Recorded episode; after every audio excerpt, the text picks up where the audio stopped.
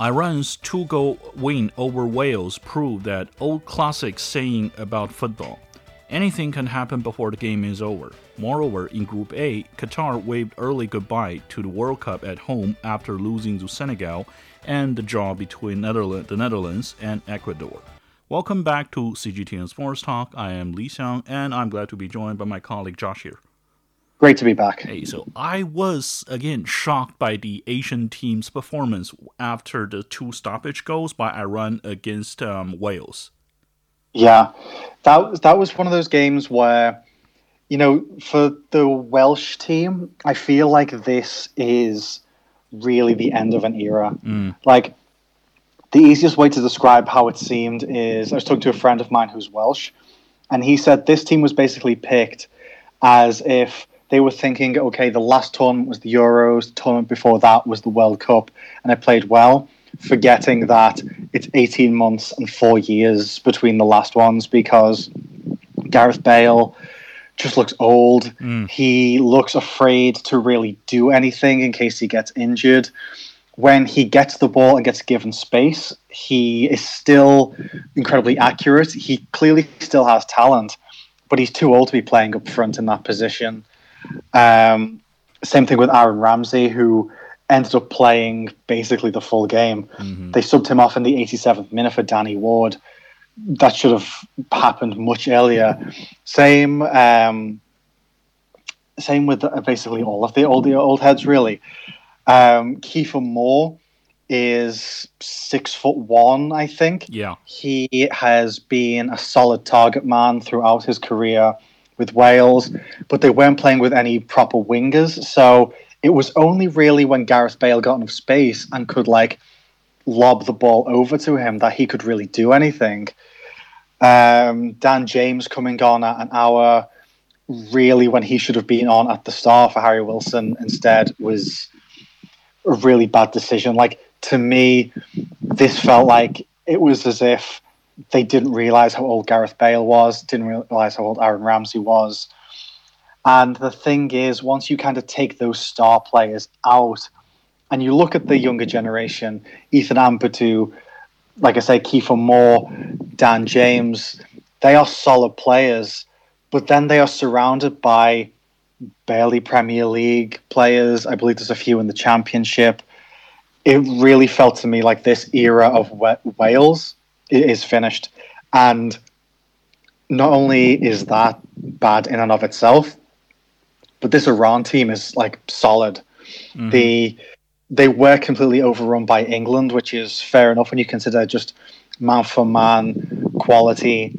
England coming out of the blocks early to make a point, but they, but Iran was just in the game throughout. And the moment Wales made a mistake, like they did when um, Wayne Hennessy got sent off, well, that was it. Down to ten men, they're going to just press as press as hard as they can. They get that first goal in the 90th minute after a very poor, poor clearance. Uh, Cheshmi, I believe the guy's name is. And from then, it was just like, okay, they've got three minutes to guarantee that Wales don't get a bit of magic. And they just pushed and pushed and pushed and got the second one.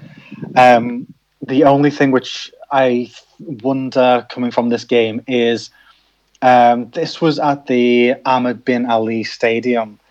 And I don't really know in terms of location because Qatar isn't a very big country. Mhm. I don't really know if like if a stadium in the north, south, east, west, in Doha, outside of it, what that really means. But a thing that people were pointing out is the shape of this one. It kind of it's more open in the roof Mhm. and the temperature on the pitch.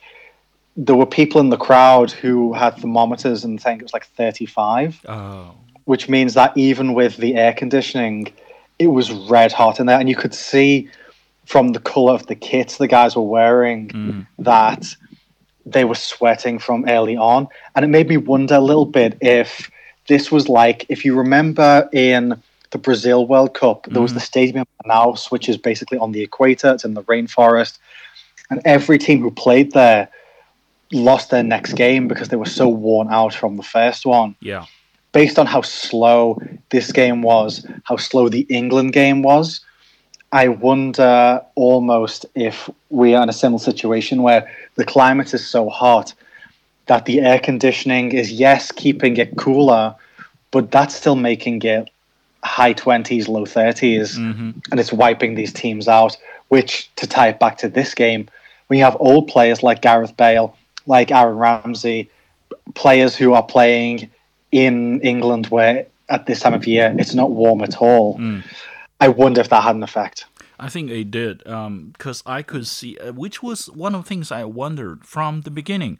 Iran apparently they learned their lesson from playing against England. They were like, um, okay, we're not gonna hold back this time. We will attack from the beginning, and they were more energetic, they were more aggressive. As for Wales, they still were able to make some threat toward the goal, uh, including the uh, very close shot by Moore in front of the goal area. But after that, the whole team they didn't seem so excited. Like, okay, this is Bale's last Yeah. World Cup. Let's help him. Let's help him leave something. No, they were just so mm, non-energetic, and like you said, maybe it's the temperature that actually slowed everyone down. And as game went on, they had to face Iran, who just kept pressing, pressing. Then they were like, okay, this has to end now. Like their willpower is hurt. Yeah, I hadn't really thought about that, but if you remember, like we were saying, with all the storylines of like the final World Cups and things like that, you never would have guessed this was Gareth Bale's last one because he, just, I mean, he was trying his best, but mm-hmm. in considering the conditions, considering his age, his fitness level, his injury status, that's not too much. And everyone around him was just like struggling, I guess, is the best way to phrase it. Yeah. So Iran now are hopeful of making the round of 16 stage, but in the other group, Qatar, well, one of the literally the first host to say goodbye to their tournament at home after only two games. Though they scored their first goal against uh, Senegal, but it's just too little to prevent everything from happening. Yeah, first host to be eliminated this early, first team in this tournament to be eliminated this this early. Um, this was a again a kind of a weird game because Qatar are not a good side, but Senegal, I don't know, Senegal really are struggling Mhm. to break teams down. Like they definitely felt like they were learning now. It's like the first game they were playing like a headless chicken. No Sadio Mane, no goals. Kind of still playing as if he should have been there when obviously he's not. Um, Famara Diédhiou started in his position basically as a striker right up front, and they were playing much better. But there was a lot of struggling to get those goals. Um, it felt like, again, actually, when I think about it, the way the goals came, it was like when the Qatar side were kind of too tired to maintain their back line, hmm and and Diédhiou kind of just crept through. Dia just went right through on his own. With the second goal, Ismail Jakobs went up the side and crossed it crossed it over. So it seemed very much a case of of that. Basically, like it feels like fatigue is already setting in. And then in the second half, when it felt like the game was over, Mohamed Muntari scored again, very similar goal. Ismail Mohammed bombed down the wing, sent it back in. Muntari caught a flush and volleyed it right into the goal. And it felt almost immediately like, you know, game on, that they're back into this. And that makes me wonder sometimes where, with a team like uh, Senegal, where you expect so much from them. And then even when they give you the slightest sign of victory, they kind of switch off, which for a team as poor as Qatar, that's exactly what they need. But were they playing someone, let's say Senegal were playing Portugal, if they were to switch off like that, they get hit on the counter for one, two, three, if not more. So I, I really, that goal really made me wonder if the Senegal team is, is all that, really. hmm Um, and then it was finished off with uh, Bamba Dieng's goal in the 84th minute. It's a win and it's a solid win, but again, I feel like that one goal that catapulted back, knowing full well they were kind of out of it already. Yeah, I, I'm not so convinced by the Senegal side. Mm. Since you mentioned that, and in the other game, Uh, though it's a one on one to one draw, but I personally think Ecuador actually performed much better than the Netherlands because they had more opportunities to score and they actually mm. gave the Netherlands a hard time. So in the last game, Ecuador had one point more than Senegal, and they were play they will be playing each other for. I w- I don't want to say the number two spot in this group, but mm. judging by what you just said, I think Ecuador yeah. now have an advantage. Yeah, I feel like Qatar is the free hit in this group, so Netherlands will be thinking, you know, that that's that's three points sewn up. However, the the way the goals came in this, it's like the Cody Gakpo goal mm-hmm. seemed to catch everyone by, by surprise. Yeah. The way, the way like he broke the back line, Davy Klaassen timed it perfectly, and he just kind of uh, knocked it in with his left foot. The thing which I do think though is you are right in that it's like it's a draw where Valencia came out of it the best. Like you say, more shots, better possession, just looked the better team all round. But Enner Valencia coming off in the 90th minute. Yeah. um, with again it's one of those things where the body language i think gave away mm-hmm. more of what the issue is because he kind of went down without being touched as far as i could tell. Yeah. Um, he looked very emotional on the stretcher. Um, he was sitting on the sidelines with that massive ice pack on his leg. Mm-hmm which makes me think that it's one of those things where they're just kind of giving him whatever they can to make him get back to full health. So if they need an ice pack, they're going to give him an iceberg to put on it. Um, and then the way that the game went is anytime there was a solid chance, it was like in the first game against Qatar, Estupiñán gets the ball on the left wing, perhaps one twos it to Caicedo or Perozo either way, it tends to get back to him, who then gets it to Enner Valencia, who, because he is the star player, everyone kind of is concerned of dealing with, and he makes the chance happen. So without him, even though they have other talent up front, you know, you have Estrada, uh, Michael Estrada, you have Plata, you have these people who can who can work. Kevin Rodriguez is like six foot two, I think, and is a pretty solid striker, very good target man. You feel like Valencia's position as a star, as a striker, as like the guy who was basically dragged them this far in the tournament. Mm-hmm. Without him against Senegal, even though Senegal are struggling, I think this will put Ecuador in the position I mentioned with Senegal, where when they don't have Sadio Mane, they don't really know what to do without Valencia, I I really wonder. I yeah. really do wonder. Yeah, I think without if say um, Valencia is not playing, then Ecuador are actually no better than Senegal. Then it will be mm-hmm. a game of that will be really close and probably very ugly because neither side will have their best or most efficient finisher. But I, I really do wonder about this Netherlands team because it's full of talent. Mm-hmm but they just cannot find goals. Yeah. And not only that, but I feel like Virgil van Dijk is. I feel like Virgil van Dijk is like a bit too fatigued. Mm-hmm. You know, it's the thing which has plagued him, I think, through this entire Liverpool season. Exactly. And he's carried that over here, and they're relying on him on being like the big man in defense. And instead, he seems to be, yes, the big man in defense, but also the slow man in defense. Mm you know, when Ecuador got through, I forget whether it was a him or Nathan Ake who played Valencia on side, but the way that there was no real communication between the two, and they were both kind of waiting for the other one to move first. It's a it's a very like, the only way to really describe this Netherlands team, I think, is it's surprising in the worst possible way. You expect a team with this talent, this mixture of youth and experience, with a manager like Louis Van Gaal, with this incredible record they've been on to kind of be not the dark horses of the tournament, but to like be competitive. Mm-hmm. And instead, they just seem to be really dragging their feet. Hopefully, um, Qatar will be an easy enough game that they can, I don't know, you know, basically treat it like a warm up and yeah, could be try new things, something like that. But otherwise, this looks like a team where they're probably going to top the group, mm-hmm. and then whoever they draw first in the knockouts will just blow them away. Oh, yeah, it could be, and that's someone maybe from Group B. So I check history. England, though, have a really dominant history over USA. Didn't ne- they never beat USA in the World Cup. Yeah, This is kind of weird. yeah.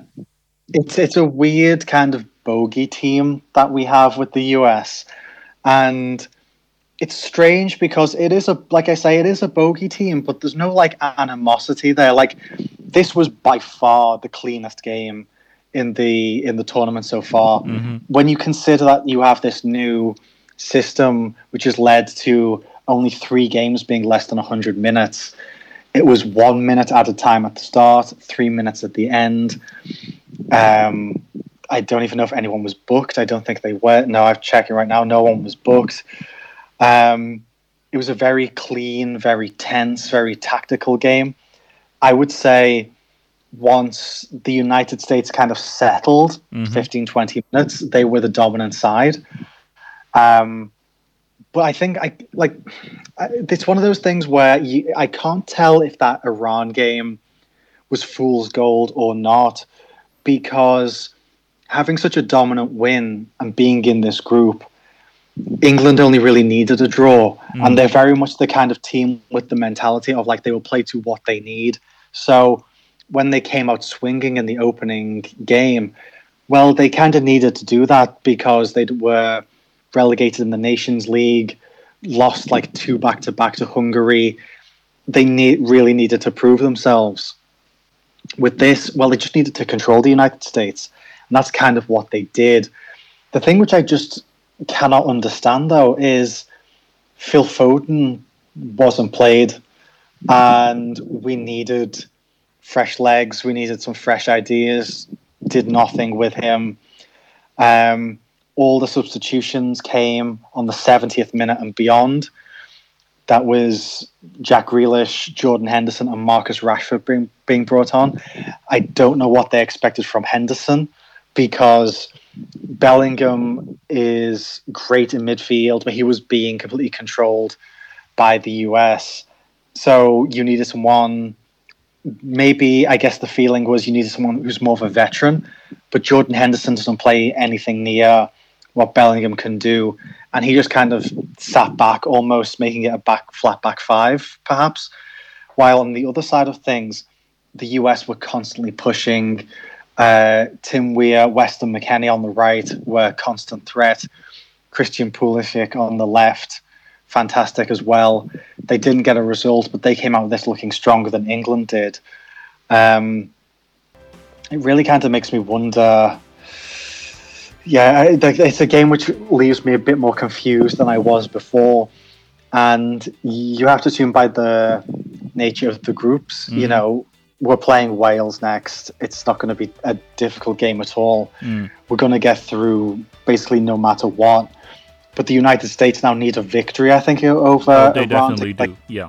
like guarantee a place. hmm So, but again, like I was saying in, in the start, the players looked, you know, very tired. I, I don't know if it was because um, they were playing in a solid block of color, the United States, because the teams playing in red, like Wales earlier, hmm the redness seemed to capture all like the moisture and the atmosphere, the sweat on the players. Mm. The the blue kit that United States were in, everyone just looked like they had sweat through their kit in like within ten minutes. Mm. And this was the late latest game in the day.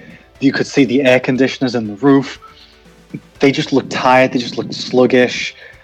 That's that's the aspect of this this match day two that I'm coming away from, wondering if fatigue is already setting in from the climate. That's true, but I think uh, though it's uh, struggling in the early time, but it's better that you got to when you used to have the advantage when you have a way to Mhm. go.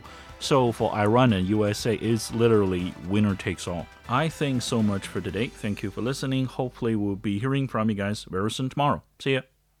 Speak to you then. Bye bye.